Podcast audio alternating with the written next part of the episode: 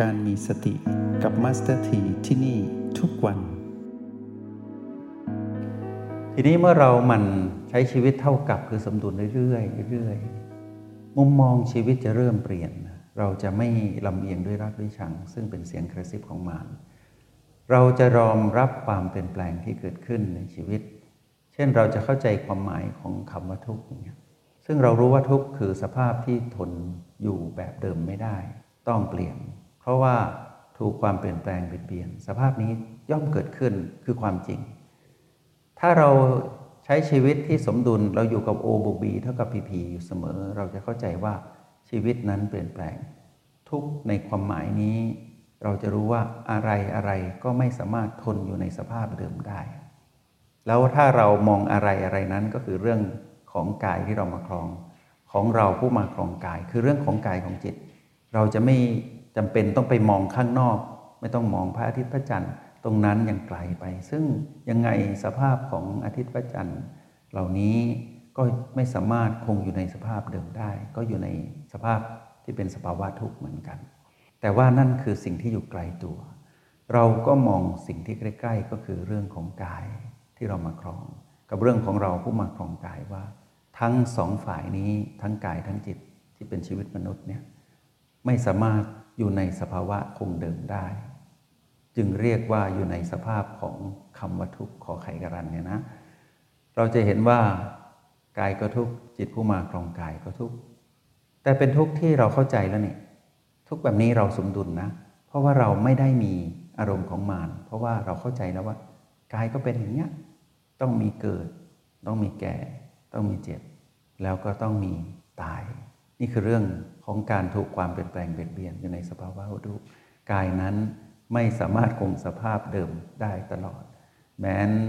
เรามองเห็นในภาพกว้าง เราก็จะเห็นว่าตั้งแต่ทารกคนนั้นอยู่ในคันของแม่ จนมาเข้าห้องเรียนวันนี้ดูมันจะเป็นคนคนเดียวกัน แต่เป็นคนคนเดียวกันก็จริง แต่ถูกคำว่าทุกข์เบียดเบียนมาเรื่อยๆ เห็นไหมไม่สามารถคงสภาพของทารกได้ตลอด ก็ต้องเติบใหญ่มา แล้วก็เป็นอย่างเงี้ยบางคนก็อยู่ในวัยชราแล้ว ก็อยู่ในสภาพที่ใกล้จะเห็นกายเนี่ยอยู่ท้ายใจ ถ้าตามอายุไข ผู้ที่เกิดก่อนก็ต้องเห็นความตายก่อนในเรื่องของกาย คนที่เพิ่งเกิด ถ้าไม่ถูกบัติเหตุเพศภัยอะไร ทุกอย่างไปตามอายุไขหนึ่งร้อยปี ก็จะเห็นว่าชีวิตในทางกายนั้นไม่สามารถทนอยู่ในสภาพของการถูกความเปลี่ยนแปลงเปลี่ยนเปลี่ยนได้มีทุกข์ให้เห็นอยู่ตลอดเวลา ราวนี้พอเราเห็นเป็นแบบนี้ มารก็ไม่สามารถกระซิบเราให้เกิดความทุกข์ทรมานได้ เราก็จะเห็นว่าแล้วตกลงที่ทำให้เราทุกข์ทรมานนั้นใครล่ะ เราก็จะรู้ว่ามีเหตุ เหตุที่ทำให้เราทุกข์ทรมานก็คือ ตัณหาที่เราเรียกว่ามารเป็นพลังงานลบที่คอยกระซิบบอกเราตลอดเวลาว่า ให้ไปเป็นเจ้าของกายที่มาครอง ให้มาเป็นตัวตนที่เรามาครองกาย ให้เราถือมั่นกับสิ่งที่ถูกความเปลี่ยนแปลงเปลี่ยนให้เราถือมั่นกับสภาพทุกข์ถ้าเราไม่สร้างสมดุลเราไม่เห็นนะตรงนี้ตอนนี้พวกเรากำลังมองเห็นว่าสภาพแบบนี้จริง ก็คือ เรากำลังเห็นว่าสิ่งทั้งหลายนั้นไม่สามารถทนอยู่ในสภาพเดิมได้ มีสภาวะทุกข์ปรากฏอยู่ แล้วเรา ที่ผ่านมาทุกทรมาน เพราะว่าเราไม่เข้าใจสภาพนี้ เห็นไหมว่าการเข้าใจแบบนี้เกิดจากการที่เราใช้สูตร O บวก B เท่ากับ PP ทำให้เราเห็นว่าทุกนั้นมีเหตุ ทุกทรมานก็มีเหตุ ทุกกับทุกทรมานอยู่ด้วยกัน แต่เป็นคนละสิ่งกันคำว่าทุกเป็นสภาพคือความจริง แต่ทุกทรมานนั้นเป็นอาการของเราที่ไม่สามารถยอมรับความจริงได้ เนื่องจากว่าไปเชื่อเสียงกระซิบของมารคือตัณหา ให้เรานั้นไม่ยอมรับความจริง คือคำว่าทุกข์ขอไขกรัน จึงเกิดอารมณ์ของมารขึ้นมา ตอนที่ไม่ยอมรับความจริง ถือมั่นตรงนั้น แล้วอยากจะควบคุมอะไรทุกอย่าง ความทยานอยากทั้งหลายเมื่อเกิดขึ้นก็ทำให้เกิดอาการที่เรียกว่าทุกข์ทรมาน เพราะว่ามีอารมณ์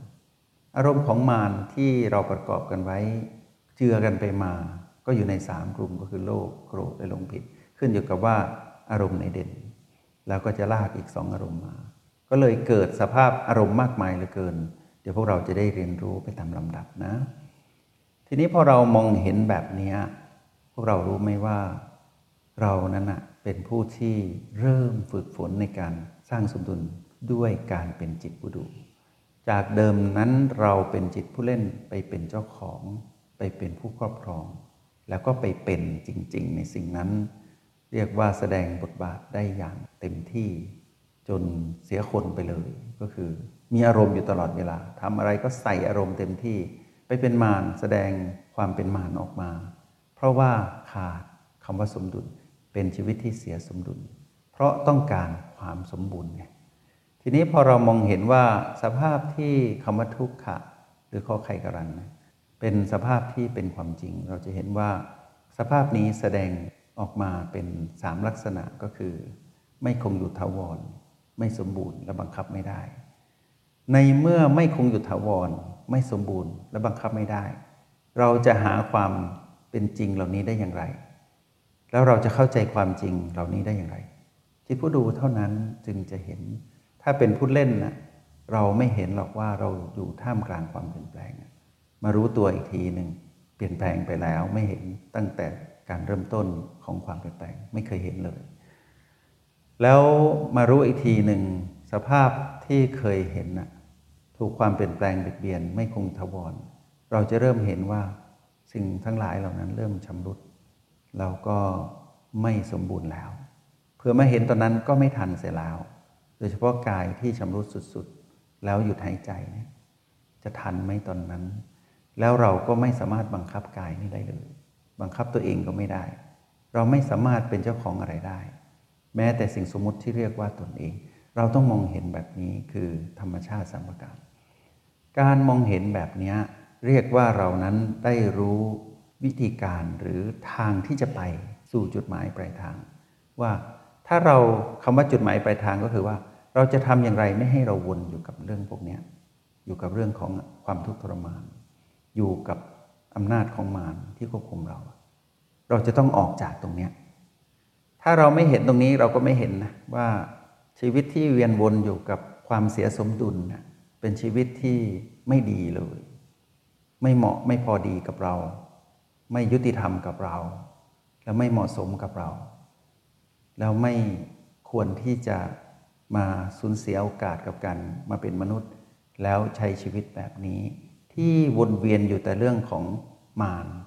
เป็นชีวิตที่ไหลไปอดีตอนาคต แล้วเป็นชีวิตที่พร้อมที่จะอ่อนแอแล้วก็อ่อนไหว แล้วก็เสียคนได้ง่าย ๆ แบบนี้ไม่ดีพอเราเห็นแบบนี้ปุ๊บเราก็กลับมาสร้างสมดุล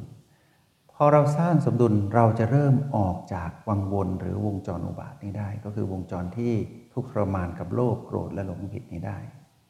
ชีวิตที่หลุดออกมาได้นี่แหละ เป็นชีวิตที่จะนำพาเราไปสู่การเป็นผู้ที่ใช้ชีวิตแบบมีเหตุมีผล เข้าใจเหตุเข้าใจผล เข้าใจตนเอง เห็นความเป็นจริงพีพีว่าอยู่ในสภาพของธรรมชาติสามประการ เห็นเครื่องมือในการเจริญสติ ในการเรียนรู้ที่พวกเราอยู่กับปัจจุบันเนี่ยเป็นธรรมชาติสามประการ เห็นทุกอย่างอยู่ในสภาพที่เราเริ่มปล่อยวางความถือมั่น จากการเห็นความเปลี่ยนแปลงที่เกิดขึ้น ถ้าเรามองแบบนี้พวกเรารู้ไหมว่าเราสะสมอะไร สะสมความรู้ที่เป็นไปในทิศทางเดียวกันกับที่ผู้ให้กำเนิดวิชาในการเจริญสติ แล้วก็ผู้ที่ชี้ทางว่าทางสายกลางเป็นแบบนี้นั่นคือพระพุทธเจ้า เราจะเข้าใจความหมายของคำว่า ความเข้าใจที่ถูกต้องชอบธรรม ในคำบาลีที่ชื่อว่าสัมมาทิฏฐิได้อย่างสะสมเลยนะ เพราะว่าสัมมาทิฏฐิหรือแปลเป็นภาษาธรรมที่เข้าใจแล้วจับต้องได้ จากคำว่าสัมมาทิฏฐิเรามาอธิบายในความหมายของสัมมาทิฏฐิว่า หมายถึงความเข้าใจที่ถูกต้องชอบธรรม คือมีความเห็นที่ชัดเจนมาก ไม่ใช่ความเห็นที่เกิดจากความคิด ที่มีเสียงกระซิบของมารปนแต่เป็นความเห็นหรือความเข้าใจที่ถูกต้องว่านี่คือเหตุ นี่คือผล จะรู้ว่าความจริงอันประเสริฐสี่ประการเนี่ยเป็นเหตุเป็นผล เป็นสิ่งที่มีอยู่แล้วของทุกจิตวิญญาณผู้มาครองกาย แต่ไม่เคยมอง เพราะว่าไม่สมดุล มัวแต่อยู่กับวงจรของมารเท่านั้น เมื่อเรามาอยู่กับ O และ B แล้วเท่ากับ PP ขึ้นมา เราจะเห็นว่าทุกข์มีเหตุ ทุกทรมาน เพราะไม่เข้าใจทุกข์ก็มีเหตุก็คือตัณหา พอเข้าใจสองคำนี้ชีวิตเปลี่ยนทันทีเลยนะว่าเอาแล้วจะออกจากทุกข์ได้ยังไง จะออกจากความทุกข์ทรมานได้ยังไง ก็ต้องออกจากเหตุสิ ในเมื่อเรารู้ว่าผลจากเหตุนี้นำให้เกิดทุกข์แล้วก็ทุกข์ทรมาน เราก็ไป หาวิธีสิว่า แล้วเราจะออกจากเหตุ หรือพลังอำนาจของมารได้อย่างไรคำตอบก็คือนี่ไง สร้างสมดุลไปเรื่อยๆ การสร้างสมดุลไปเรื่อยๆ ก็คือการเดินบนทางสายกลาง ทางสายกลางนี้ไม่ใช่ว่าต้องเป็นทางนะ ไม่ใช่ว่าเป็นถนนไปอย่างนี้เปรียบเทียบเฉยๆ แต่เรียกว่าวิธีการ วิธีการที่เราใช้อยู่คือ O บวก B เท่ากับ PP วิธีการที่จะทำให้เราหลุดออกจากอำนาจของมารก็คือ การมาอยู่กับปัจจุบัน ผู้ที่อยู่กับปัจจุบันได้ ผู้นั้นเป็นผู้ที่มีพลังแห่งสติ แล้วผู้ที่มีพลังแห่งสติ จะเป็นผู้ดำรงชีวิตแบบไม่ประมาท ผู้ไม่ประมาทนี่แหละ เรียกว่าจิตผู้ดู จิตผู้ดูนี่แหละ จึงเห็นสภาพของมารว่าทำงานอย่างไร ทำให้รู้เท่าทันว่าตัณหานั้นนะทำงานอยู่ในชีวิตที่เป็นกาย และชีวิตที่เป็นจิตผู้มาของกาย ชีวิตหนึ่งชีวิตเนี้ยชีวิตที่เรียกว่าชีวิตความเป็นคนนะตัณหาทำงานในนี้ แล้วเรารู้ว่าเราเห็นว่าตัณหานั้นนะอยู่ในสภาพของธรรมชาติสามประการด้วย ว่าตัณหาที่อยู่ในพีพีเนี่ยเราจะเห็นเป็นไม่คงอยู่ทวร เราจะเห็นว่าตัณหานั้นไม่มีความสมบูรณ์ในตัว แล้วตัวของตัณหาเอง ถ้าเราเห็นมองในสภาพที่เรามองชัดๆ จะเห็นว่าตัณหาไม่สามารถบังคับตัวเขาเองได้ พลังงานก็คือพลังงาน พลังงานลบก็อยู่ในสภาพธรรมชาติสามประการ เราเห็นแบบนี้ทำให้เรารู้ว่าเราเริ่มชัดเจนในการที่จะมีคำว่าสัมมาทิฏฐิแบบสะสมขึ้นมาทำให้เราเห็นว่า ความจริงอันประเสริฐทั้งสี่นี้เป็นเหตุเป็นผลด้วยกันตลอดเวลา เดี๋ยวเราจะค่อยๆลงรายละเอียดไปในสิ่งเหล่านี้ แบบเรียนรู้ไปทีละขั้นทีละตอน นี่เป็นอารัมพบทนะ อารัมพบทก็ทำให้พวกเราเห็นภาพชัดขึ้นว่า เมื่อพูดถึงทางสายกลาง จุดหมายปลายทางของความเข้าใจนี้ ให้รู้ว่าอยู่ในวิธีการ หรือทางที่จะทำให้สู่จุดหมาย คือความเป็นผู้รู้แจ้งเนี่ย เป็นจิตที่เป็นระดับอริยจิตเนี่ยต้องเข้าใจความว่ามักมีองค์แปดซึ่งมักมีองค์แปดนี้ เดี๋ยวมัสเตอร์ทีจะค่อยๆ ลงรายละเอียดให้พวกเราในวันถัดไป แต่อยากให้พวกเรารู้จักความหมายของคำว่าทางสายกลางที่นอกเหนือจากคำว่า สมดุลเหมาะสมเสมอพอดียังมีอีกคำหนึ่งที่เป็นความหมายของคำว่าทางสายกลางก็คือ วิธีการหรือทางอันทำให้ถึงจุดหมายหรือเป็นจิตอริยะแต่ละขั้นด้วย เรียกว่าปัญญาที่ทำให้สามารถละสิ่งที่พันผูกทำให้เกิดไปเวียนวนอยู่ความเป็นจิตของปุถุชนนะให้เข้าถึงคำว่า ความเป็นผู้รู้แจ้งเนี่ยจะเป็นมรรคในอีกความหมายหนึ่งที่เป็นระดับโลกุตตรธรรม เดี๋ยวเราค่อยเข้าใจคำนี้นะ พอเราพูดถึงคำว่ามรรค เราจะได้ยินคำว่านี้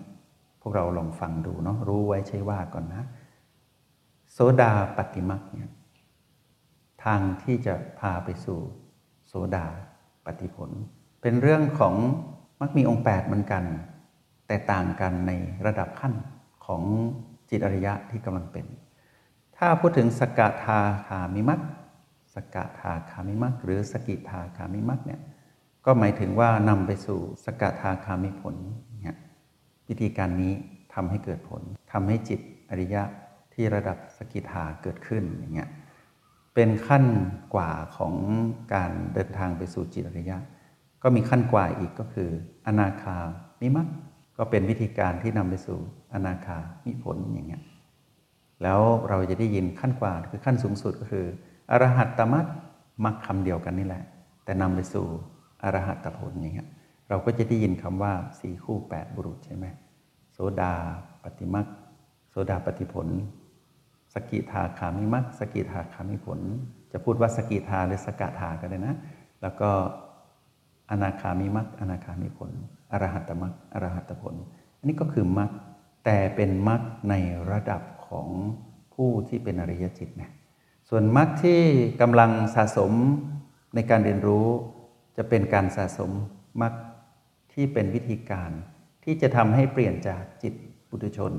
เป็นจิตที่เป็นอริยบุคคล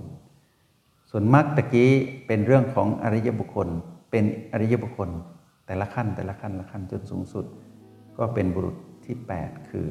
อรหัตผลอย่างเงี้ยก็จะต้องมีมรรคาในการเดินทางไปแบบนี้ จงใช้ชีวิตอย่างมีสติทุกที่ทุกเวลา แล้วพบกันไหม